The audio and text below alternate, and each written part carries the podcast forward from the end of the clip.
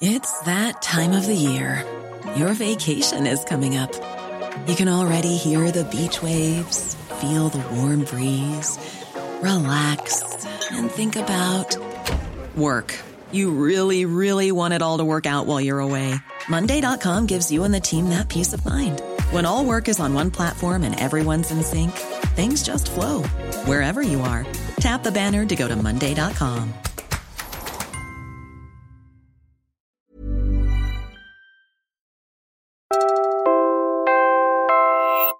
You're listening to Puma Podcast.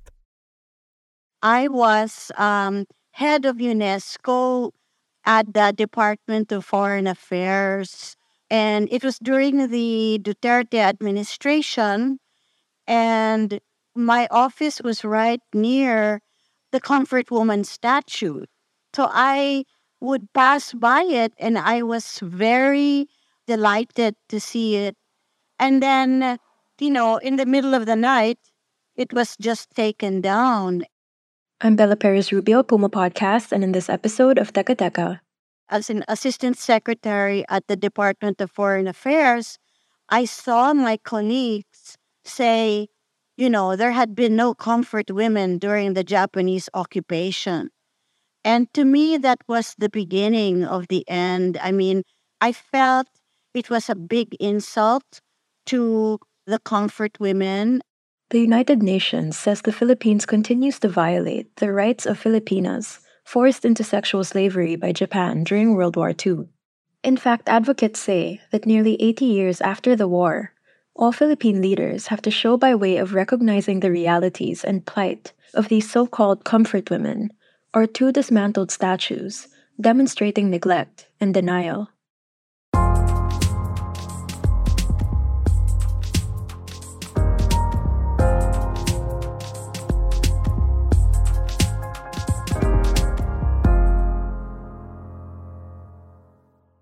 The latest president to complete a term with still no real recognition of the atrocities inflicted on Filipino comfort women was President Rodrigo Duterte.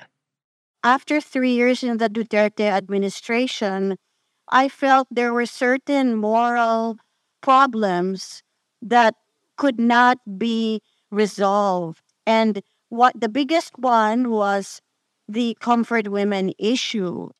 That voice you've been hearing is of Lila Ramos Shahani, a heritage and monument expert, speaking at the forum at the Kamuning Bakery. She also served as an assistant secretary at the Department of Foreign Affairs from 2016 to 2019. When the statue was taken down in the middle of the night in April of 2018, I already knew about the heritage law and I knew that the Department of Foreign Affairs, the Department of Public Works and Highways, they have no legal prerogative to have a say on what happened to the statue. The monument Ramos Shahani is referring to used to stand on Roxas Boulevard, right by the Manila Bay. It was a 7 foot, 300 pound bronze statue of a woman, blindfolded, her hands balled in fists around her clothes, as if trying to hold them tighter to herself. She stood for an unnamed comfort woman. That's the direct English translation of the term Japanese soldiers themselves used, a euphemism for their sexual slaves. The statue was unveiled by the National Historical Commission of the Philippines in December 2017, and it was met with protests from the Japanese embassy. Four months later, it was ordered removed by Philippine Public Works officials. Uh, because the law is very clear. You cannot dismantle, you cannot deface, you cannot remove without the permission of the National Commission on Culture and the Arts. And there is no empirical data to show that NCCA was ever asked if this dismantling could have happened. And of course, the you know, it's not just this statue. So there was a project then in 2018 between the city government of San Pedro Laguna and Daejeon City in South Korea, which put up this um, replica of the Girl of Peace uh, in a private facility that was ironically owned by a South Korean Christian organization. This is Sharon Cabusao Silva, Executive Director of Lila Pilipina, an organization formed by and for Filipino comfort women. Uh, but when a Japanese um, journalist came to know about it, and she was very excited to report it. And I think the Japanese uh, embassy got wind of it. Like the statue on Roxas Boulevard, the one in Laguna drew complaints from Japanese officials. On around December 31 or January or 1 of 2019, while everybody, while the whole world was having their own festivities, um, a team from the city government of uh, San Pedro Laguna came to that uh, facility and had the statue removed. Ramos Shahani says Philippine officials are not only taking down statues, they are erasing memory. What's happening here, not just the erasure of that statue, but if you look at Filipino textbooks, I wrote the Department of Education, I wrote the Undersecretary for Curriculum Development. And I said, May I know how many paragraphs or pages there are uh, in DepEd endorsed school textbooks that uh, mention Filipino comfort women? Do you know that there's only one page in the entirety of the DepEd endorsed curriculum in the textbooks and even in the Kasaysayan, the Filipino Encyclopedia of Philippine History, there's only a few lines. Let's take a break for a moment. When we return, we'll look into efforts not only to remember, but to deliver justice for comfort women in the Philippines.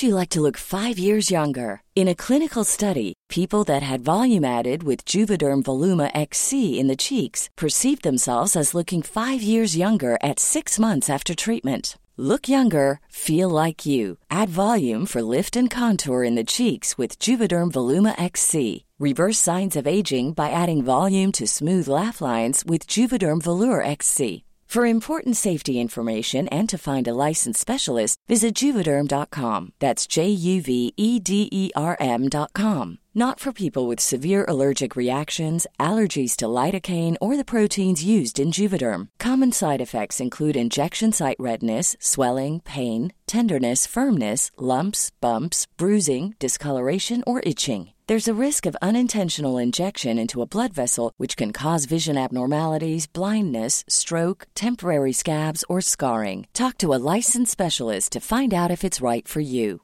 I'm Sandra, and I'm just the professional your small business was looking for. But you didn't hire me because you didn't use LinkedIn jobs. LinkedIn has professionals you can't find anywhere else, including those who aren't actively looking for a new job but might be open to the perfect role, like me.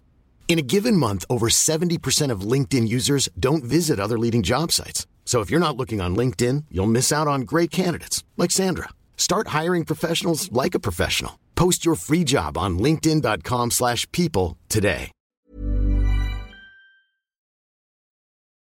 Insofar as I'm concerned, tapos na yan. The Japanese has paid dearly for that. Yung reparation started many years ago. So, wag na lang natin insult. This is President Duterte speaking to the press after the Comfort Woman Monument along Rojas Boulevard was dismantled. But if there is uh, what you would call a memorial for an injustice committed at one time, it's all right. But do not use. It is not the policy of government to antagonize other nations. Japan did pay war reparations in 1945, but it did not account for women they forced into sexual slavery. Certainly not those who only started to come forward decades later. It is truly shameful that we, yes, we, the Philippines, is the only country who bowed to Japanese government pressure when it demanded the removal of the statue. No other country did that, not even when they pulled out the ambassadors. Sydney, San Francisco, Korea. That's rights activist Teresita Ang See. She's a convener of Flowers for Lolas, a coalition of groups seeking justice for comfort women. It's even more shameful that all over our country we allowed Japan to put up shrines for their dead soldiers who killed, raped, tortured civilians, women, and children. not to mention a shrine for kamikaze soldiers in Pampanga. It's not just the Duterte and current Marcos administrations that advocates are indicting. Every administration has been accused of sweeping this issue under the rug. Neither is it only activists saying this.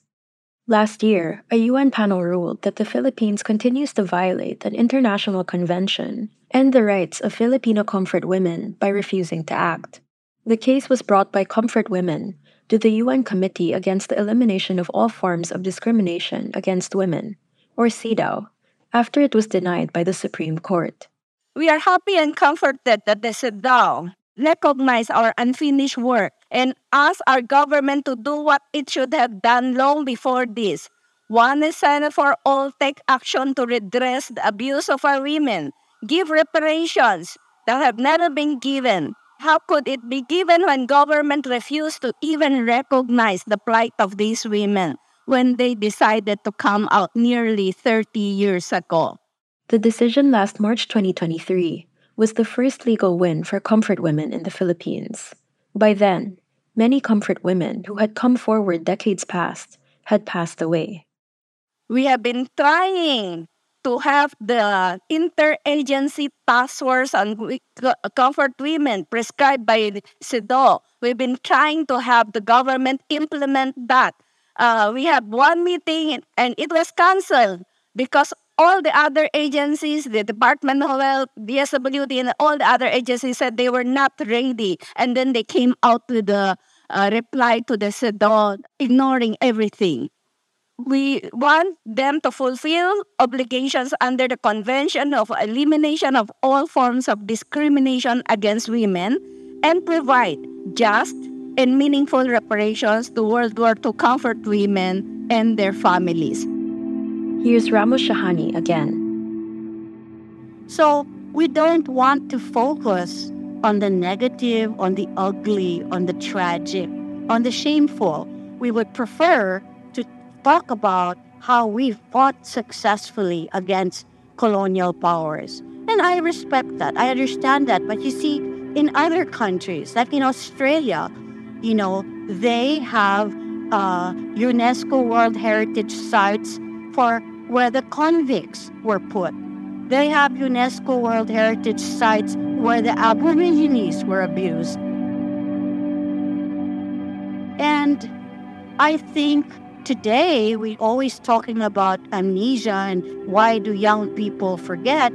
Well in my opinion if you're only focused on the hero and you don't spend time and space on what they fought against why they fought then to forget their heroism And that was today's episode of Teka Teka News. Again, I'm Bella Perez Rubio. If you want to learn more about the case that Comfort Women brought to the UN, look up our episode titled Filipino Comfort Women Finally Land a Victory at the UN. Tidoy Blanco edited this episode. Our executive producer is Jill Caro, and our senior news editor is Veronica Uy. Thanks for listening.